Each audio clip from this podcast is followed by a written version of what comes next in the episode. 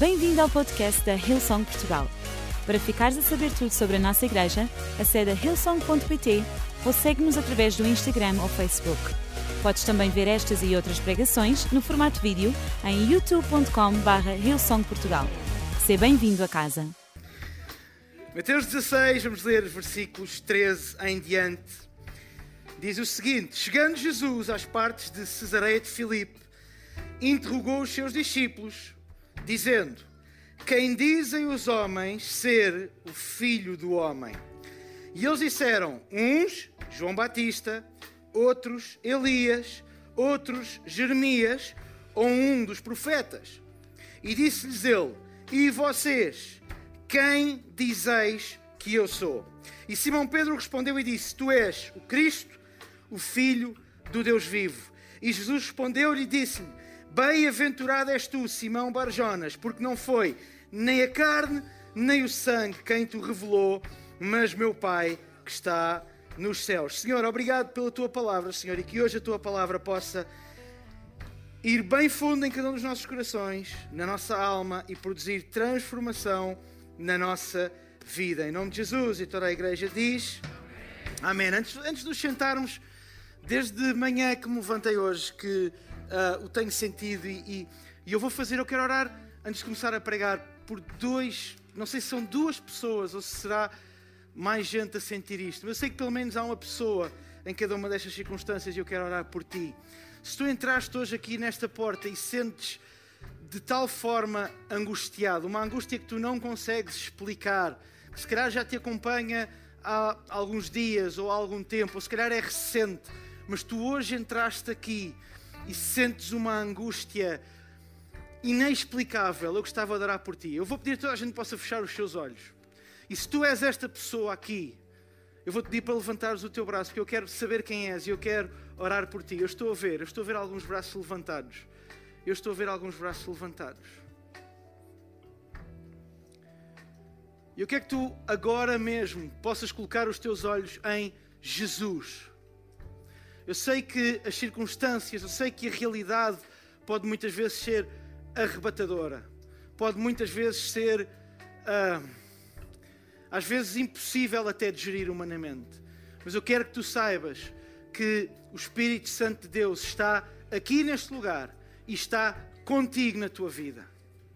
E eu oro agora mesmo, Senhor, para que toda a angústia, Paizinho, tudo aquilo que está a causar, Paizinho, tudo aquilo que está a causar angústia, incerteza, Senhor, que agora mesmo, pela ação do Teu Espírito Santo, saia em nome de Jesus, Pai, e que a Tua palavra se cumpra, que a paz que excede todo o entendimento inunde, Senhor, cada vida, cada pessoa e cada coração. E se tu entraste aqui neste lugar, e eu não sei se de uma forma literal ou figurada, mas tu sentes a tua vista turva. Tu sentes que não vês bem. Eu não sei se é literal ou se é figurado. Talvez isto até possa ser figurado. Ou seja, possa ser. Uh, não, não sintas fisicamente, mas na tua vida, tu sentes que não consegues ver de uma forma clara alguma coisa. Ou se calhar até é físico.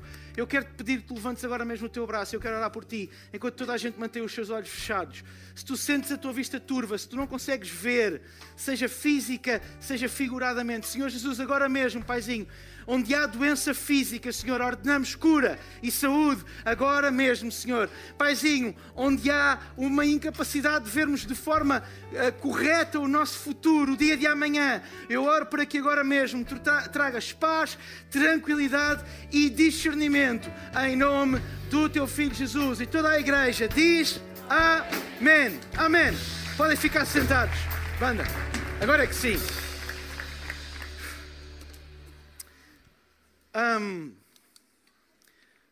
nós podemos confessar muitas coisas sobre nós mesmos e coisas boas. E é bom confessarmos coisas sobre nós mesmos. A Bíblia nos ensina e nos recorda coisas que nós devemos confessar para nós nós. Coisas que nós devemos olhar para nós mesmos e dizer: olhem, eu sou perdoado, eu sou filho de Deus, eu sou uma nova criatura, eu sou, eu sou, eu sou mais do que vencedor, eu sou. E a confissão que nós fazemos a nós mesmos é absolutamente fantástica. e muitas vezes ela muda a nossa, sei lá, o nosso mood, a nossa motivação, uh, até, o nosso, uh, até o nosso momento. E de facto, nós lembrarmos aquilo que a Bíblia diz para confessarmos a nós próprios é uma forma de fortalecermos a nossa alma, o nosso espírito e a nossa vida. Mas é curto achar que a confissão é a grande, a confissão sobre nós próprios, é a grande mudança que nós fazemos na nossa vida. É curto, porque senão qualquer pessoa o poderia fazer. Senão qualquer orador motivacional poderia, entre aspas, pregar. Porque eu acredito que, sendo uma coisa boa, a confissão que nós fazemos sobre nós próprios não é o que muda a nossa vida. Nós precisamos de nos lembrar que a mais poderosa confissão que nós fazemos não é a que é feita acerca de nós. É a que é feita como Pedro fez, que nós lemos há pouco, acerca de Jesus. Essa é que é a confissão que transforma a minha e a tua vida. É essa a confissão que, por exemplo, conduz à salvação da nossa alma. Quando nós confessamos que acreditamos em Jesus e acreditamos que Ele é o Filho de Deus, o Salvador da humanidade. A confissão que tu e eu fazemos sobre a pessoa de Jesus é a confissão que muda a nossa vida e mais. É a confissão que dá poder à confissão que nós fazemos a nós mesmos. Porque se eu confesso que eu sou perdoado, porque se eu confesso que eu sou mais do que vencedor, porque se eu confesso que eu sou capaz, porque se eu confesso que quando sou fraco então eu sou forte, eu confesso baseado numa confissão que eu fiz antes, que é a confissão de que Jesus é o Filho de Deus. Jesus é o meu Salvador. Jesus é o meu tudo. Jesus, para mim, é Deus. E essa é a confissão mais importante de todas. E por isso o título da minha palavra hoje é uma pergunta que eu faço a ti, é uma pergunta que eu faço a mim. Tu, quem é que dizes que eu sou? Quem é que dizes que eu sou? Todos nós, de alguma forma já, ou muitos, não vou dizer todos, mas muitos já ouvimos esta palavra, estas frases de, de Simão Pedro dizendo: Tu és o Cristo, o Filho do Deus vivo. E naquela altura não havia, eles não tinham o conhecimento que nós temos hoje. Eles não sabiam ainda o que ia acontecer com Jesus, que ele ia morrer na cruz pelos nossos pecados. Ao terceiro dia ia ressuscitar, ia ressurgir de entre os mortos para nossa salvação, para vencer a morte e, vencendo a morte, nos dar uma expectativa de uma vida eterna em Cristo. Eles não sabiam nada. Eles não tinham livros como nós temos, escritos pelas mãos, pelo punho do apóstolo Paulo, divinamente inspirados e que informam, que dão forma a tanta e tanta da nossa fé, a tanta e tanta da nossa crença, na maneira como os assuntos da fé são lidados e tratados. Pedro, João, Lucas, Mateus, eles não tinham nada disto. Eles só tinham o conhecimento empírico e visível da sua caminhada com Jesus. Era a única coisa que eles tinham. Porque, além do mais, provavelmente nenhum deles era um entendido das Escrituras antigas. Nenhum. Pedro era um pescador. Os que não eram pescadores, que seguiam Jesus, eram cobradores de impostos. Talvez houvesse médicos, talvez pelo menos um que nós eventualmente saibamos, mas nós não sabemos muito do background, daquilo que está para trás dos discípulos. A única coisa que sabemos é que, por exemplo, Pedro, o mesmo Pedro que tem uma revelação extraordinária, poucos meses antes, no máximo, nós não temos a cronologia, mas no máximo dois anos e meio, três anos antes disto, andava a pescar. E na altura, sem nenhum desprimor para os pescadores, mas os pescadores eram em termos de cultura, de conhecimento da parte baixa da sociedade não eram pessoas instruídas, não iam à escola, não tinham aprendido as coisas da lei. Provavelmente Pedro não saberia ler, porque era uma imensa minoria aqueles que sabiam ler na altura. Aliás, é por isso, e há bocadinho falei do apóstolo, do apóstolo Paulo, É por isso que Deus usa alguém como o apóstolo Paulo, que fazia parte de uma enorme minoria de alguém que era cidadão romano e que era letrado, para poder escrever tudo aquilo que chega até nós e que nós lemos depois no Novo Testamento, exceptuando os Evangelhos, praticamente tudo é escrito pela mão de Pedro, de, desculpem, de Paulo. E é um homem sem nenhuma cultura, um homem sem nenhum conhecimento, que não tinha acesso aos livros de teologia, que nem podia ler, muito provavelmente pelos próprios olhos, as Escrituras, aquilo que hoje chamamos o Antigo Testamento. É este homem que dá forma à confissão mais poderosa que nós encontramos de Gênesis a Apocalipse, que é quando se vira para Jesus e diz assim: Tu és o Cristo, o Filho do Deus vivo. Mas também o contexto desta história é muito interessante, porque não é só o contexto de quem é que foi escolhido para revelar uma confissão tão poderosa, é o contexto da cidade. Uh, no início do versículo 13, diz que Jesus estava estava a ir, estava em Cesareia de Filipe. Vou-vos dar um bocadinho de geografia com história. Cesareia de Filipe, já agora o nome Cesareia Cesareia era um nome dado a uma cidade em honra, isto na altura do Império Romano, em honra de uma pessoa, César. Porquê? Porque na construção política do Império Romano, César era a personificação de um Deus. César era a personificação de um Deus. Obviamente que isto tinha objetivos políticos de não haver nenhum tipo de uh, colocar em causa a posição do imperador. Porque ele era todo poderoso, porque ele sabia todas as coisas, porque o imperador romano era infalível. Ora, ele era um ser humano como nós. Mas, na verdade, esta cidade era ela, pelo nome que tinha, um altar ao imperador romano. O mais interessante é que, se recuarmos alguns séculos, o antigo nome desta cidade, na altura debaixo de influência grega, era Panias. Panias era uma cidade, o nome, o nome Panias vem do deus Pan, e o deus Pan era uma divindade neste contexto grego, ou seja, era uma cidade que tinha sido dedicada ao deus Pan. Antes da influência grega, esta cidade, e agora é que eu tenho que ir às minhas cábulas que eu não me lembro, uh, Baal-Gad, chamava-se Baal-Gad. Porquê? Porque tinha sido um altar e entregue e, e colocada nas mãos de um Deus que nós vemos várias vezes no Antigo Testamento, o Deus Baal. E a mim intriga-me que Jesus não tenha escolhido a cidade santa de Jerusalém ou a sua cidade de nascimento, Nazaré. Uh, desculpem, de crescimento, Nazaré, ou de nascimento, Belém. Não me enganei, pois não. Nazaré é onde ele cresceu, Belém é onde ele nasceu. Eu, desde que um dia em cima deste palco, preferi a frase, porque tal como diz em João 3,16, e a seguir fiquei calado durante 20 segundos, porque não me lembrava como é que começava João 3,16, que desconfio de mim próprio. Graças a Deus alguém daí de baixo disse, porque Deus amou. Ah! Enfim, acontece a todos, aos melhores e também a mim. Enfim, já acho que com esta acabei de perder o Oscar para isso. Talvez quem está aí em casa possa dar alguma força no chat.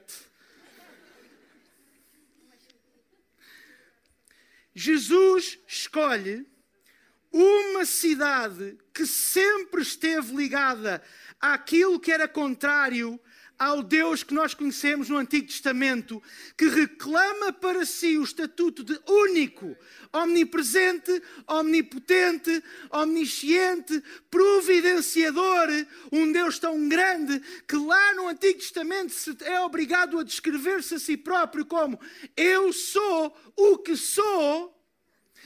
Mesmo, Jesus escolhe uma cidade que eh, eh, representava todo o contrário representava a passagem dos outros deuses, das outras devoções.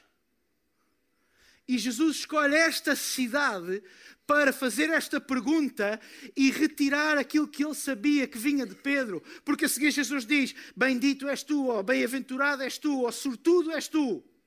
Porque não foi nem a carne nem o sangue que te revelou, mas o meu Pai que está nos céus. É que te revelou essa verdade. E Jesus uma, usa uma cidade que não é só improvável. Às vezes nós dizemos, ah meu Deus, quão Deus usa as pessoas improváveis. É verdade, mas Deus não usa só as pessoas improváveis ou os lugares improváveis. De, Jesus santifica aquilo que antes era o contrário daquilo que Ele quer dizer, era o contrário daquilo que Ele quer fazer. É por isso que Paulo passa de assassino de cristãos ao maior teólogo da história, provavelmente. É por isso que Jesus trouxe a cidades às vezes tão insignificantes no contexto geográfico e político e lá foi e fez coisas extraordinárias lá. É por isso que Jesus pode usar a tua vida independentemente de onde é que tu vens, de o que é que tu fizeste, de onde é que tu andaste. Deus pode usar aquilo que tu dizes, mas eu, eu andei tão longe. Tu podes dizer, mas eu não era sequer não acreditar. Eu personificava tudo o que é o contrário da palavra de Deus. Tudo aquilo que eu tenho ouvido, se calhar ainda hoje nós ti, eu personifico o contrário de tudo aquilo que eu tenho ouvido. Deixa-me dizer-te uma coisa. Se Jesus usou Cesareia, se Jesus usou Pedro, ele pode usar-te a ti num lugar que significa o contrário daquilo que supostamente Jesus quer fazer e santificar isso. Estou farto de, na minha cabeça, colocar cruzes, tampas em lugares, só porque achamos que não são santos o suficiente, ou não é, é, não é impossível Deus fazer alguma coisa naquele trabalho onde eu estou, ou naquele ambiente onde eu estou, ou com aquele grupo onde, com quem eu estou, ou com a minha vida, ou com a minha família. E nós tamponamos a possibilidade de Deus fazer alguma coisa, cobrimos a possibilidade de Deus fazer alguma coisa, porque achamos nós que nestas circunstâncias é claro que Deus não quer fazer. É? É claro? Não sei se é. Eu não sei se é. Eu vou lá desde Gênesis a Apocalipse e eu vejo Paulo, eu vejo Moisés que era gago. Eu vejo Davi, que cometeu erros, erros, erros. Davi conseguiu fazer coisas. Não foi só, às vezes contamos a história de David, que, e é verdade, David matou um dos seus generais mais importantes para ficar com a mulher dele. Uau, pá, que grande homem. Mas não foi só isso. Davi tendo uma ordem direta de Deus para não fazer o recenseamento dos seus exércitos, para que a sua força ou a sua confiança não tivesse nos seus exércitos, fez o recenseamento dos exércitos. Quando tinha claramente Deus a dizer-lhe através do seu profeta assim: Não faças isso. E David o que é que fez? Vamos lá saber quantos soldados é que nós temos? E nós ainda assim achamos que Deus de facto não pode usar alguns, alguns. Claro que pode usar toda a gente e todos os lugares. Basta nós deixarmos. Basta nós querermos.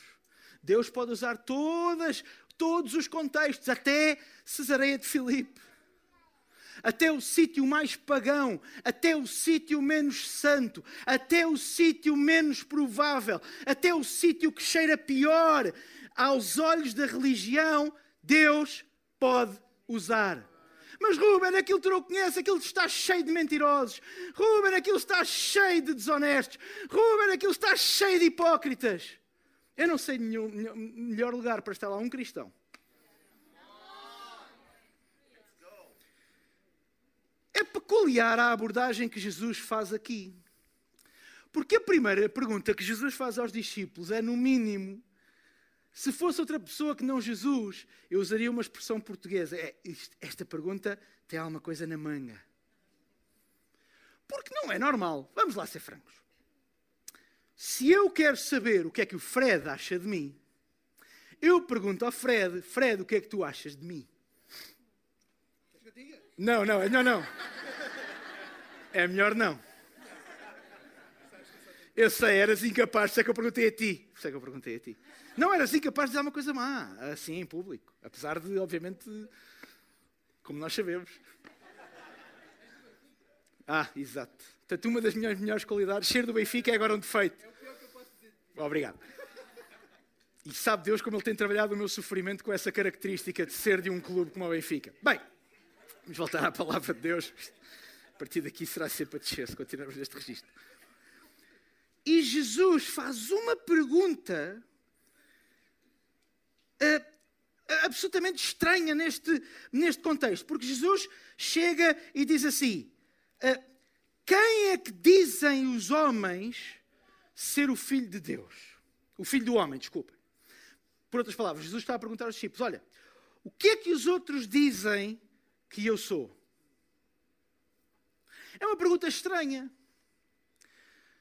E eu só posso tentar perceber o que é que está na cabeça de Jesus nesta pergunta. E eu acho que Jesus estava honestamente, não tanto a querer saber, porque Jesus estava com as pessoas. Se Jesus quisesse saber o que é que as pessoas pensavam dele, perguntava às pessoas. Ele queria saber o que é que os discípulos exprimiam do que as pessoas pensavam dele. Ele queria saber daquilo que os discípulos ouviam, porque também nós sabemos uma coisa. Nós sabemos, o ser humano há dois mil anos podia ter muitas coisas diferentes, mas há características que se mantêm. E nós, os seres humanos, regra geral, temos uma característica que é somos sempre capazes de dizer coisas nas costas que não somos capazes de dizer na frente. Silêncio nesta sala. Nós dizemos coisas sem a pessoa presente, que muitas vezes não diríamos com a pessoa presente. Vá lá. calhei numa sala de santos. Tive azar hoje. Tive azar, deve ser só eu. E aquilo que Jesus está a tentar perceber é o que é que daquilo que vocês ouvem, o que é que vocês retiram. Porque vocês estão, com, estão comigo. Eu faço os milagres, eu prego, eu falo, eu digo e depois muitas vezes são vocês que ouvem as pessoas. E deixa-me fazer-te uma pergunta: o que é que tu retiras daquilo que os outros dizem? Uma das formas mais simples de perdermos a nossa confiança em Deus, uma das formas mais simples de perdermos a nossa fé em Deus, uma das formas mais simples de nós perdermos a nossa esperança, sabem qual é? É quando nós ouvimos os outros e permitimos que esse seja o guia da nossa vida. A opinião dos outros. O que os outros acham, às vezes, sobre aquilo que eu estou a viver. O que os outros dizem ou pensam sobre aquilo que eu estou a ver em primeira pessoa. E eu acho que é interessante porque Jesus queria perceber de até que ponto é que aqueles homens iam permitir que fosse a opinião dos outros, que estavam muito menos tempo com Jesus, a mudar ou a dar forma à opinião que os, dos discípulos, que os discípulos tinham sobre Jesus, que, estavam, que estava sempre com eles. Eu não me parece que Jesus estivesse muito interessado em o que é que as pessoas estavam a dizer dizer que és Elias, ou que és isto, ou que és aquele profeta, ou um outro profeta. Eu parece-me que Jesus estava bastante mais interessado em perceber, sim, então e agora? Depois de tudo isto, quem é que vocês acham que eu sou? Depois de tudo o que têm ouvido nas terras onde temos passado, depois de tudo o que têm ouvido e daquilo que vocês me têm visto fazer e dizer, o que é que vocês dizem que eu sou? Quem é que vocês dizem que eu sou? Quem é que vocês confessam que eu sou? E eu quero te perguntar honestamente uma coisa: é de que forma, de que forma é que tu permites que os outros e o que os outros dizem sobre aquilo que tu vives e sobre aquilo que tu experiencias, de que forma é que tu permites que isso seja a tua lei? Maturidade, minha opinião, é uma, é uma definição de maturidade. É saber o que os outros dizem, mas não tomar isso como a opinião certa. Saber viver com o facto de que a minha experiência me indica outra coisa do que aquilo que as pessoas que não têm essa experiência dizem. Por exemplo, sobre a minha fé. Por exemplo, sobre a minha relação com Deus. Por exemplo, sobre a minha crença de que Deus tem a sua vida nas minhas mãos e que Ele enviou o seu Filho Jesus para me salvar. O que é que vai ser mais importante para ti? Aquilo que tu experimentas na primeira pessoa ou aquilo que os outros dizem, só porque aquilo que tu experimentas se calhar não entra no padrão quadrado que as pessoas estão habituadas a viver? Se calhar até tu. E essa é a minha pergunta. Talvez tu precises de um nível diferente de maturidade. Sabem? Quanto daquilo que nós queremos é por nós mesmos? Quanto daquilo que nós queremos não é, vou usar uma expressão muito popular, engravidar pelos ouvidos? quanto daquilo que nós queremos é de facto pela experiência na primeira pessoa, pela entrega na primeira pessoa, pela confiança de que Deus é o meu Deus, Jesus é o meu Salvador, o Espírito Santo é o meu Consolador quanto daquilo que tu crês é de facto uma experiência de primeira pessoa e não apenas aquilo que tu ouviste outros dizerem, ou a opinião dos outros ao teu lado ou à tua volta. Quanto? A palavra de Deus diz-nos que. Aliás, é o próprio Jesus que usa estas palavras que se nós nos calarmos, se nós calarmos a nossa confissão, se nós calarmos a nossa confissão, a, a, o dizermos bem alto a verdade daquilo que nós vivemos, você sabe o que, é que a Bíblia diz? Que até as pedras vão de falar. Que até as pedras vão de falar. Quando tu crês com base no que os outros viveram, quando tu crês com base no que os outros te dizem, o que acontece é quando vêm outros e te dizem o contrário, tu calas a tua confissão. Tu abafas a tua crença de que Jesus é o Filho de Deus. Tu abafas a tua crença de que Deus tem a sua vida nas minhas mãos. Tu abafas a tua confissão. Não às vezes tanto sobre o que é que tu és, mas sobre aquilo que Jesus é em ti. E aquilo que acontece é tão simples é que nós muitas vezes calamos a nossa confissão. E deixa-me dizer-te uma coisa: quando nós calamos a nossa confissão, Deus vai levantar outros para o confessarem.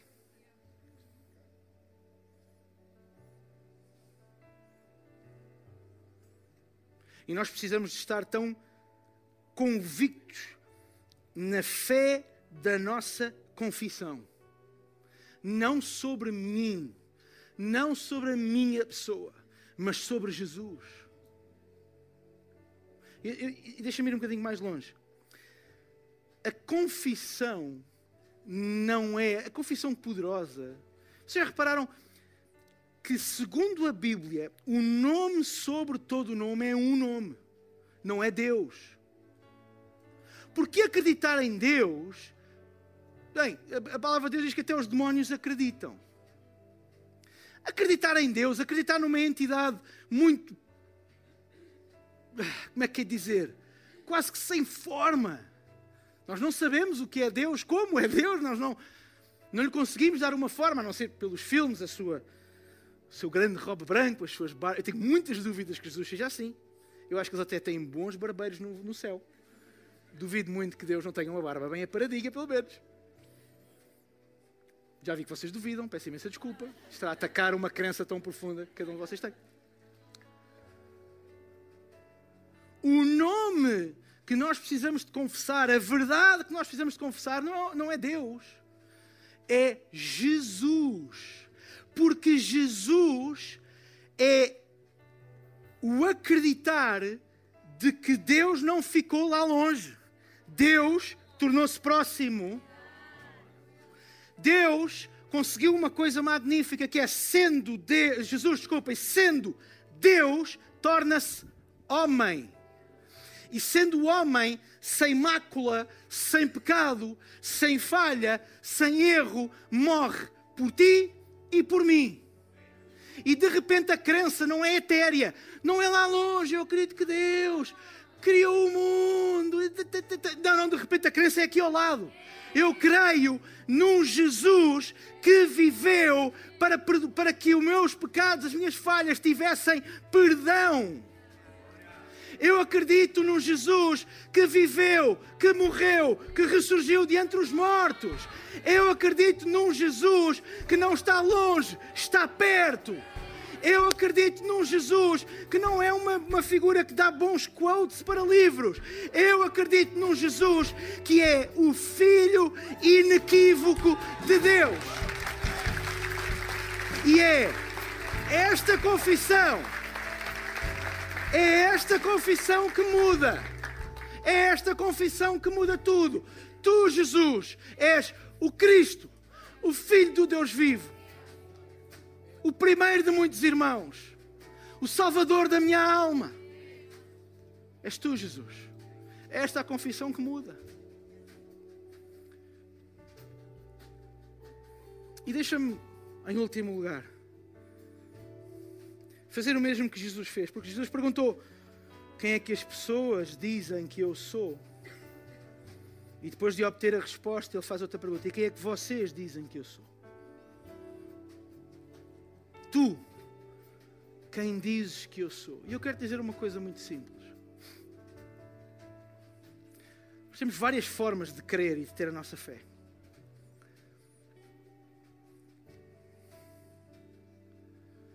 E nós podemos viver a nossa fé pelo meio ou por meio daquilo que Deus fez com outros, por meio daquilo que nós vimos Deus fazer noutras pessoas, noutras vidas, noutras circunstâncias. Nós podemos basear a nossa fé não na nossa não naquilo que nos é interno, mas naquilo que nos é externo. Mas há uma altura em que eu acho que é a mesma pergunta que Jesus faz aos discípulos, ele nos faz a nós. Que é: Eu já sei o que é que os teus amigos dizem que eu sou. Eu já sei o que é que os teus pais dizem que eu sou. Eu já sei o que é que a tua igreja diz que eu sou. E tu? Quem é que tu dizes que eu sou? O Jesus que eu sirvo não é o dos meus pais. O Jesus que eu sirvo não é o da igreja Ilsong. O Jesus que eu sirvo não é o da pessoa A, B ou C. O Jesus que eu sirvo é o meu Jesus, em quem eu creio. Mesmo que todo mundo agora dissesse não há Deus, não há Jesus, a minha fé e a minha crença se manteria. Porque eu não tenho a minha fé agarrada àquilo que me é externo, eu tenho a minha fé no interior da minha alma, bem fundo, como uma âncora, como uma esperança.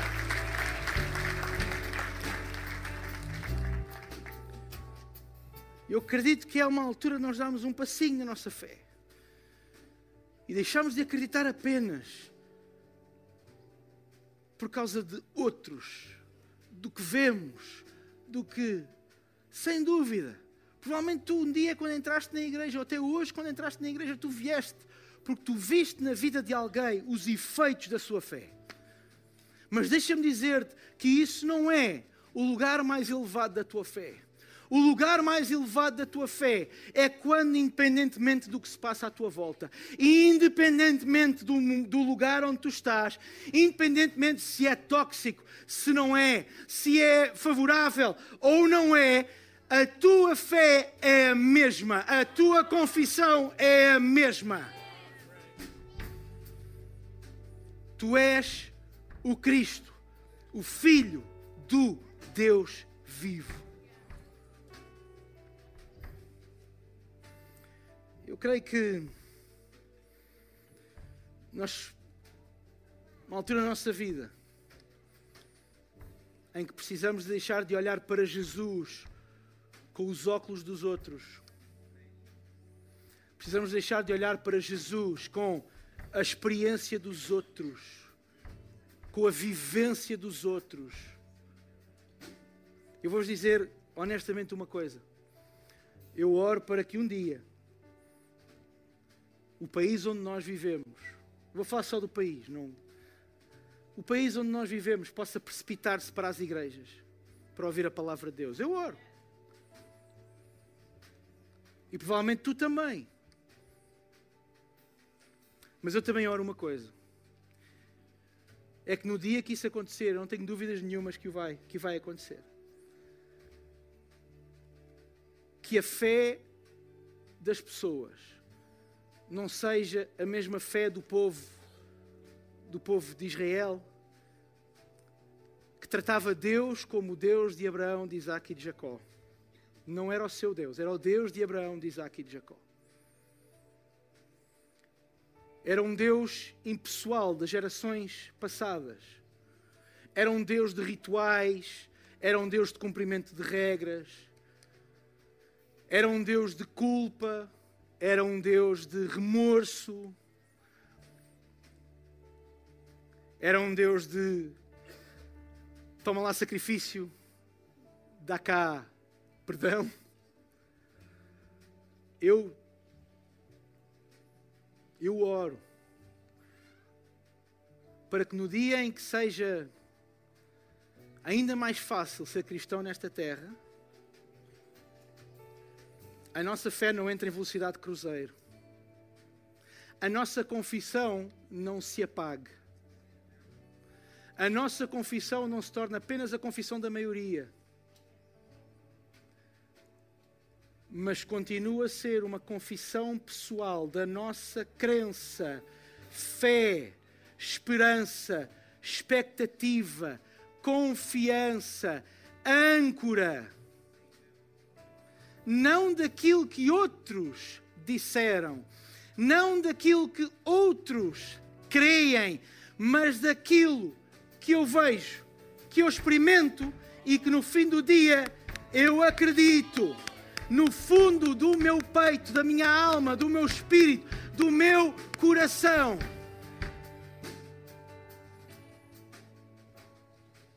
E eu oro para que hoje teu Deus não seja o Deus da Ilsong, ou do pastor Mário, ou do Ruben, ou do Fred, ou do Diogo, ou da Mariana, ou da Rosa, ou do Gabriel mas tu possas dizer: Este é o meu Jesus. Este é o Jesus que morreu por mim, para me dar a mim um futuro e uma esperança. Sim, Jesus, eu creio, tu és o Filho de Deus. Tu és a minha salvação. Tu és a minha redenção. Tu és o princípio e o fim. Tu és o Alfa e o Ômega. Tu és o nome sobre todo o nome. E eu não preciso, não preciso do ambiente favorável à minha volta para confessar quem tu és.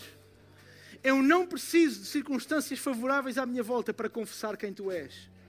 E eu não vou deixar que a minha confissão deixe ao nível da minha experiência, mas suba ao nível da minha fé.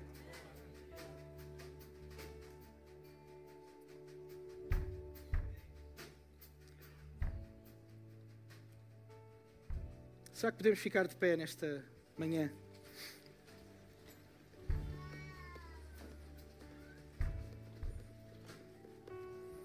Quem é que tu dizes que eu sou? Quem é que tu dizes que Jesus é? Tens várias perguntas, respostas a esta pergunta. Estás há muitos anos na igreja, ou seja, a primeira vez que entraste numa igreja sequer. Tens muitas respostas a esta pergunta.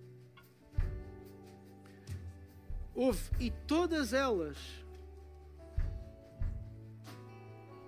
sendo do domínio do teu livre arbítrio, da tua livre decisão. Eu não te vou condenar por nenhuma delas. Mas uma coisa eu sei, por aquilo que diz a palavra de Deus. Eu sei qual é a resposta que muda a minha vida. A resposta que muda a minha vida é a mesma de Pedro, Jesus. E de tudo aquilo que está contido nestas poucas palavras tu és o Cristo, que significa tu és o escolhido, tu és aquele que nós devíamos esperar. É isto que significa a palavra Cristo. Tu és o tal Filho de Deus que nós esperávamos que viesse à terra. Tu hoje podes dizer exatamente a mesma frase de Pedro. E fazer a mesma confissão que ele fez. Tu és o Cristo, não só um bom homem, não só alguém extraordinário, se calhar não só o Jesus dos meus pais, tu és o meu Jesus, o Filho do Deus vivo.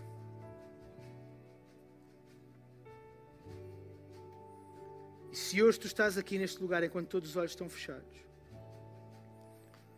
se hoje estás aqui e talvez nunca tenhas tomado a decisão de dizer esta frase, dizer eu acredito, eu creio que Jesus é o Filho de Deus. Eu creio que Jesus é o Salvador da minha alma. A palavra de Deus diz que se com a nossa boca nós confessarmos, e é isso que eu quero exatamente, é esse momento que eu quero exatamente abrir agora mesmo. Se tu nunca tomaste a decisão de seguir Jesus, eis o que eu vou fazer. Daqui a poucos segundos vou contar até três.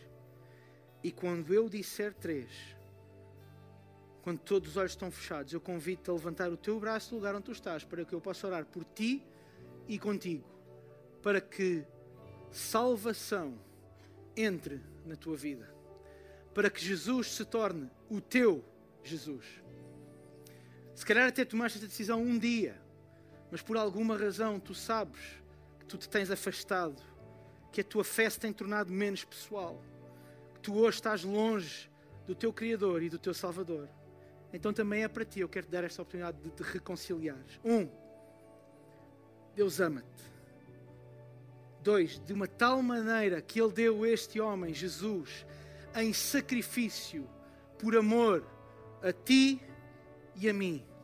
Três, levanta o teu braço agora mesmo se queres tomar esta decisão. Eu estou a ver muitos braços levantados. Muitos braços. Vou dar mais alguns segundos para tu levantares o teu braço e hoje mesmo tomares a decisão de te reconciliares com o teu Salvador. Mantém o teu braço levantado para eu poder ver. Igreja, eu vou pedir que toda a gente, incluído quem levantou os braços, obviamente, faça esta oração após mim. Senhor Jesus, agora mesmo eu declaro que tu és o Cristo, o Filho de Deus, o meu Salvador. Agora mesmo, perdoa os meus pecados, dá-me uma nova vida. Em nome de Jesus. Toda a igreja diz. Amém. Amém. Amém.